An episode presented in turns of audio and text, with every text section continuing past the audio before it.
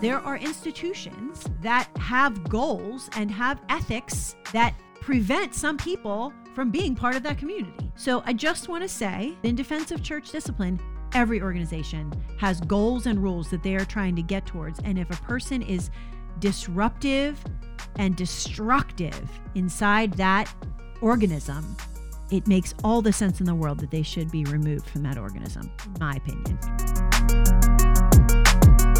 This is Study with Friends, a weekly dive into the answers and questions we find in the Bible, the church, and the broader Christian faith.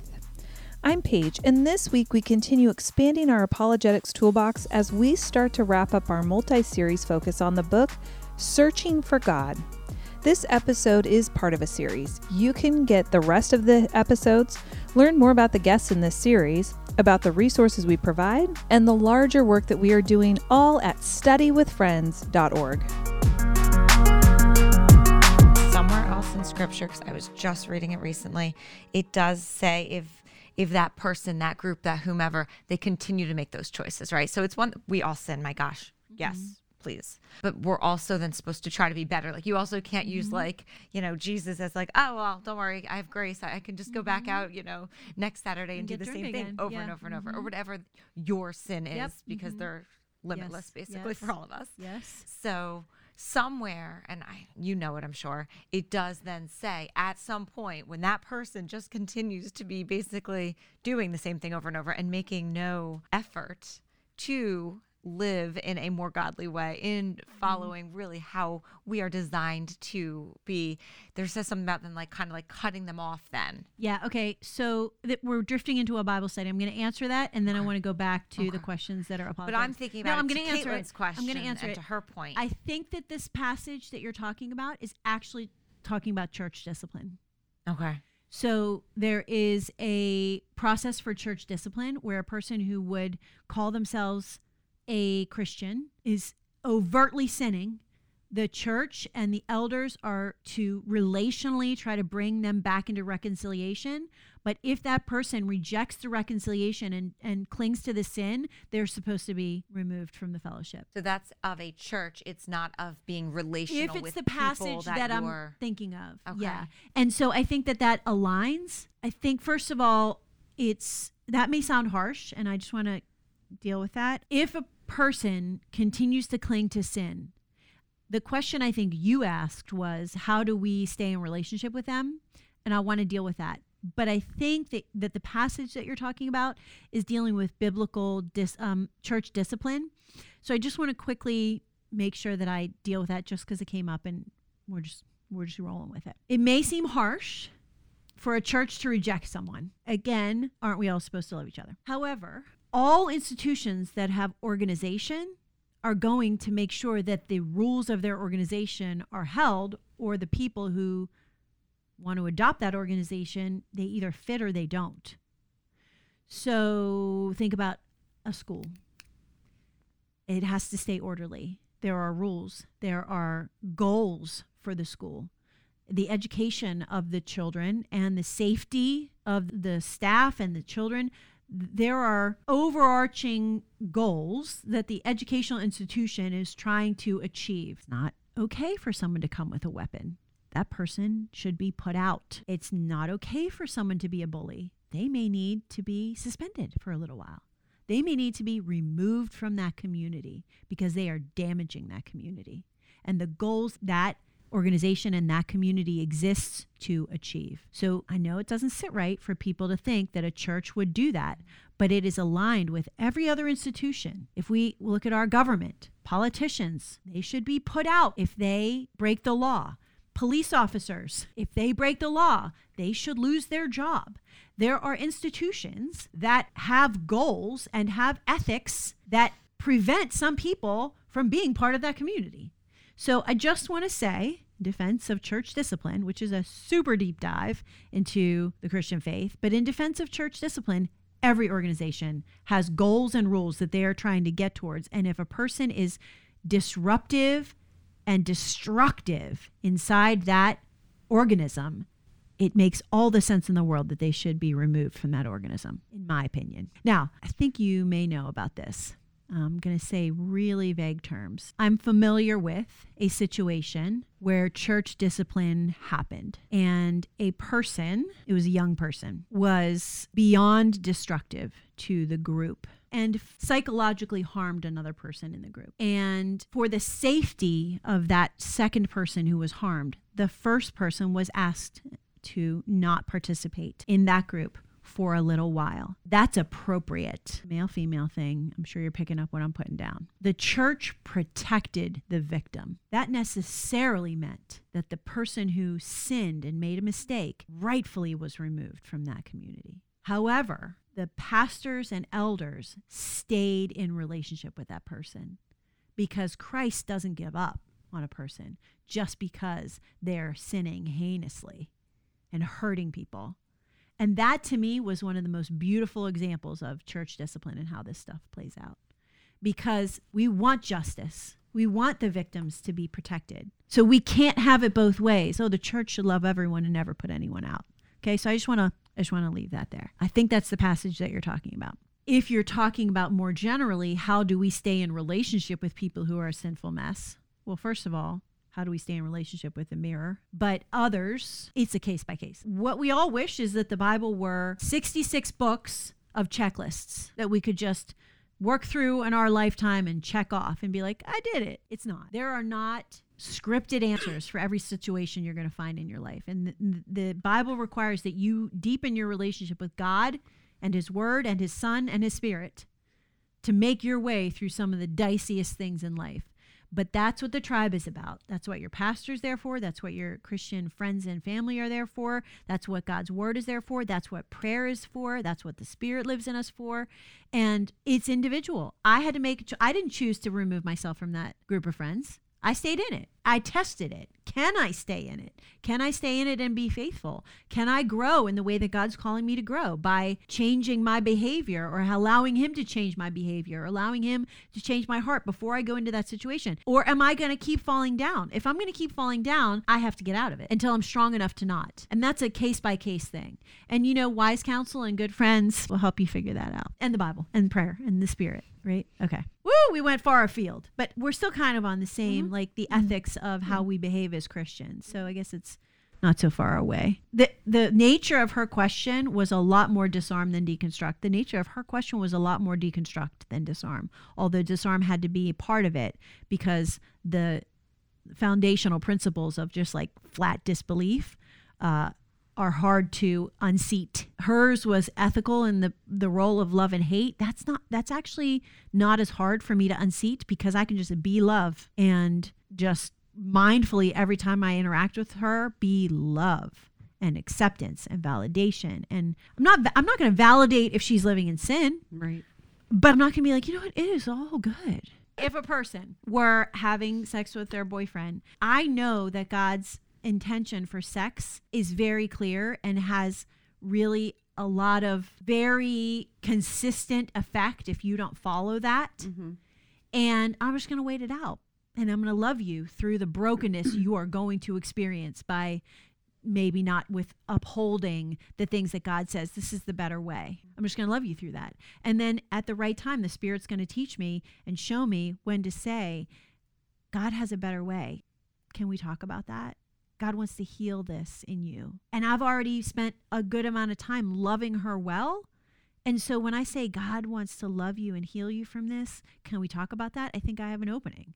You know, I'm not waiting for her to fall down and break, but sin is full of brokenness. It's mm-hmm. going to happen. And so it's better for me to be the soft place to land. Right. You know, than the barrier she bangs up against. And you're not going to, you know, there's a, it's a saying, tap dance on her grave. Exactly. When the, the break happens. Yeah. Because that's not what Jesus does. Mm-hmm. While we were still sinners, he died for us. Mm-hmm. While we were his enemies, he laid down his life to save us. Think about that an enemy, and you're going to get in front of a bus for them. That's radical love. And that's what we're called to do with people we're in relationship with. If we're doing anything else, we're not getting it right. I think that's a good thing to like emphasize because a lot of times with my generation, just a lot of things we've kept from like our parents out of fear because of not the rules. I don't know how to phrase Judge, um, I, I, just had this conversation with with. Wait, let her oldest. find the word. Yeah like Because that's important. With things that are in the Bible, like not having sex before marriage, and All oh, a good example, yeah, like an example of like getting drunk because I mean I, I'm in college, and um, I think that we need to emphasize coming from a place of love because a lot of times that fear is the I told you so. Mm. I you like you knew this was gonna happen. I knew this was gonna happen to you. This is what you mm-hmm. get. Like mm-hmm. all this stuff before, and that comes before the okay. Now I'm here for you. Like let me help you. Like that Yeah. should come first, and the I told you so, and everything should really just never be a part of that conversation. I can tell you as a mom, when that happens, it's because I've let my feelings get in front of my true intentions. Mm-hmm. And this is exactly what we're talking about. I mean, that happens. If I'm not loving you first, I'm not getting it right. But I'm human. And so I'm not always going to. And our children are the ones we care the most deeply about.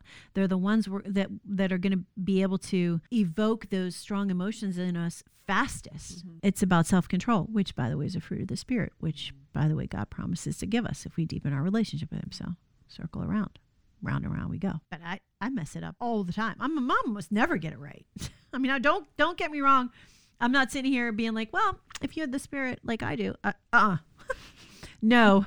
Rest assured, I mess it up. I mean, I can't remember a time I didn't mess it up because I love my kids and I think I know what they should do and what's best for them. I forget that God actually knows what's best for them and not me. And, you know, I, I'm a mess in that way. So I think it's good to have other. I, I've always felt that my, I want my girls to have other adult women in their lives so they can talk. And I try to be the adult women in some of uh, young women's lives so that you can go to someone who's not as emotionally charged who can do that for you because moms are still always going to be moms and it's hard for us to not react and so it's really good to have somebody else who you as a mom trust to speak truth and exemplify jesus and point your kids back to jesus when you are not able to get your wits about you and do it the right way which is common and understandable Every day. yeah But then, as a mom or even a friend who gets fired up about something or whatever, because we all are going to do it, you go back and you put your tail between your legs and you you apologize. Mm-hmm. Because I've had to do that countless numbers of times with my kids already and say I shouldn't have reacted that mm, way. Yeah.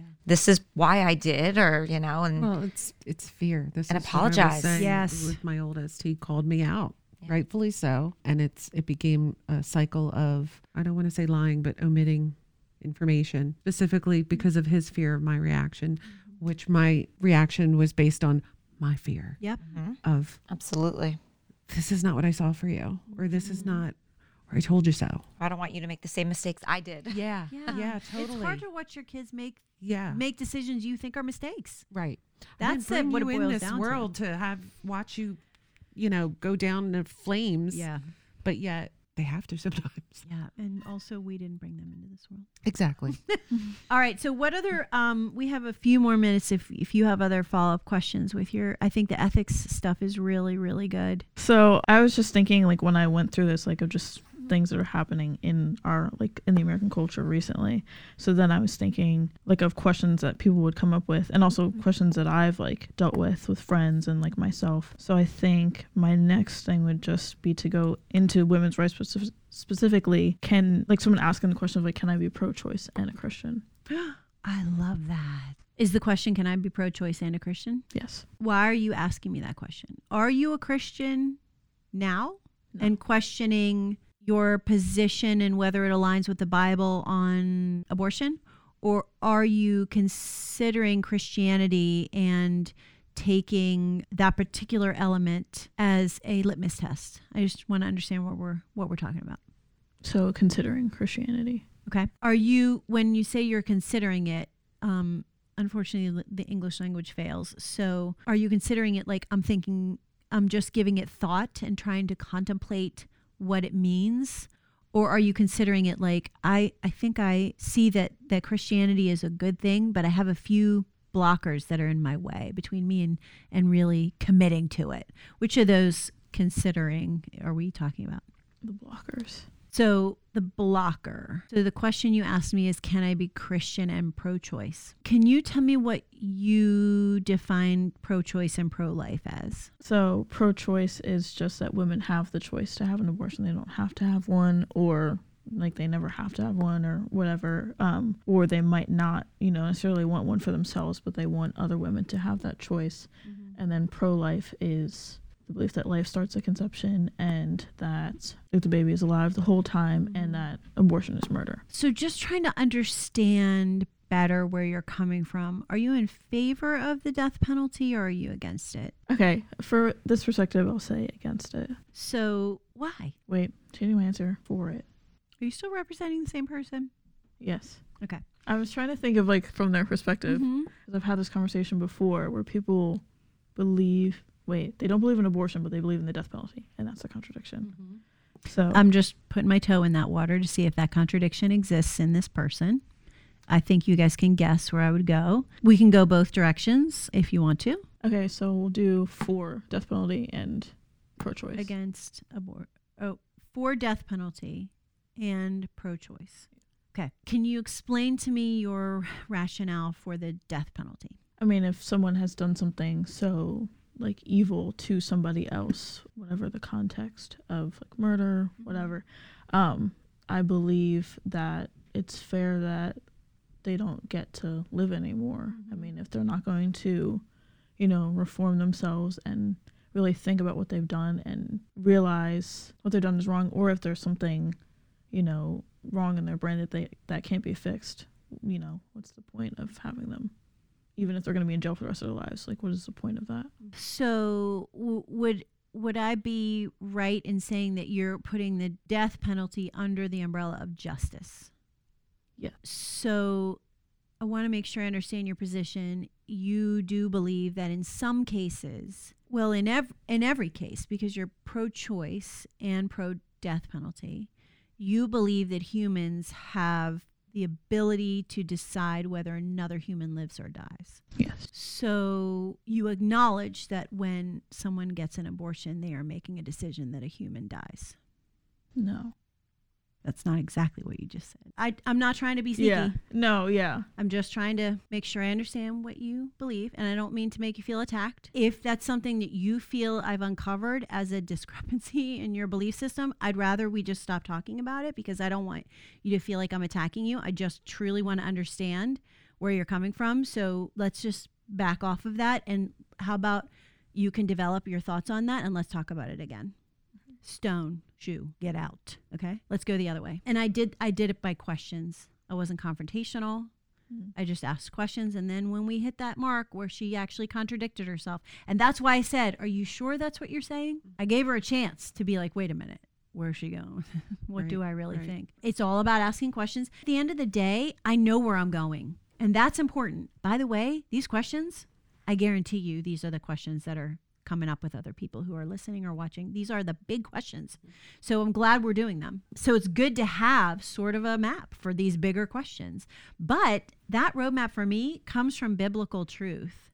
And I'm just trying to broaden the view of the conversation to make sure that we both see what I see. So, so i'd like to go the other way but then i but depending on how you go the other way i just thought of a kind of contradicting thing okay, do you want to do you want to do any more with the fact that that person has a little bit of conflicting I mean, I want to say this. Yeah. Some people don't believe life begins at birth. So you you got jammed up because you were like, "Whoa." But some people wouldn't. Some people would say, "I don't believe that that's a life yet." And then you you have a few different ways you can go. Obviously, you know, if this is something you're comfortable with, then you say, you know, I, I, I would go into, um, okay, when do you believe life begins? Uh, you know, and we could talk that through. I've been in conversations where I haven't been persuasive that we just agree to disagree on when life begi- begins. And the best I can do is say, do you agree that to take a life because it's inconvenient or or inappropriate for your juncture of your journey to take that life would be wrong. Like after the child was born, you would agree it would be wrong to murder the baby, right? Mm-hmm. So at least we can agree on that. And then you've put the stone in the shoe on when does life begin. That's dicey. And and I, I hope you I hope I did a good job of being respectful and asking questions. And I kept saying, I just want to make sure I understand where you're coming from. I just want to make sure I understand your question. And I'm clarifying, but I'm also leading. And that's it's a little sneaky, I, guess, but it but it keeps me in the driver's seat. You've asked me a question. That's permission for me to drive. I'm going to answer your question, but I'm going to get us there with my own answer. And if my answer is protracted and full of other questions and points that I want to make, you ask the question.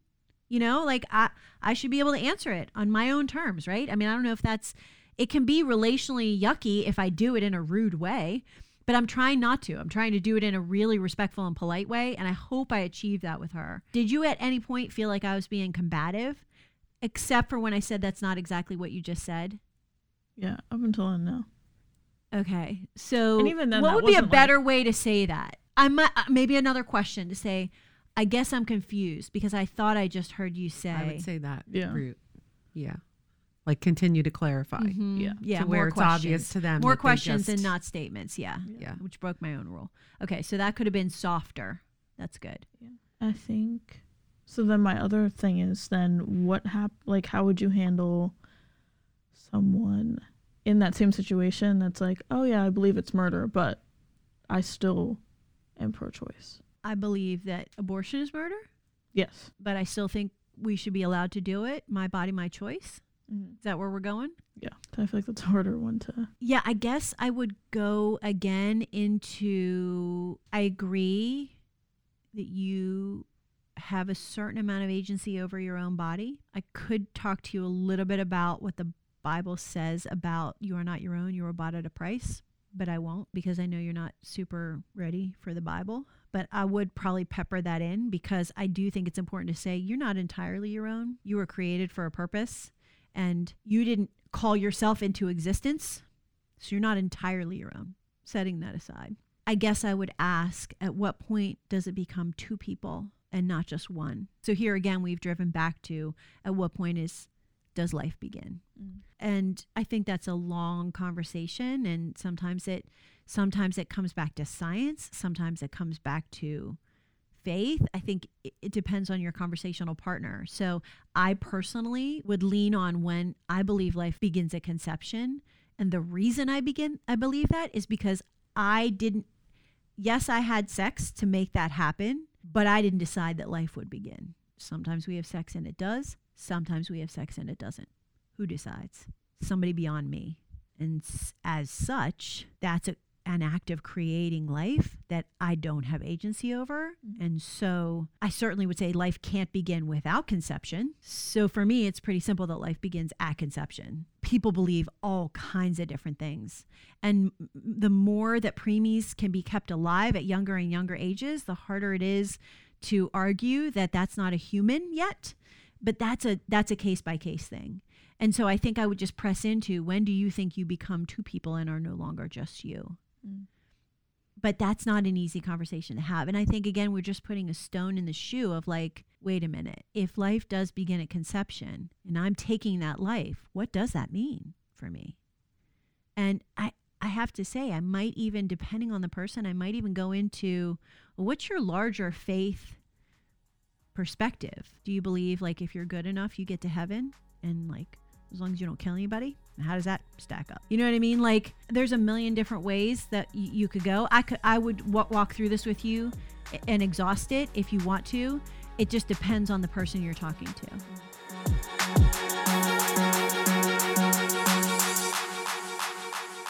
This program is produced by Study with Friends. Learn more about us at studywithfriends.org and sign up there for email devotionals or download our Bible studies for free. If you are blessed by our work, please consider supporting our ministry with a donation. We believe in the local church. Please find a congregation where you can plug in and experience all aspects of the Christian life. Thanks for listening. We'll see you next time when we study with friends.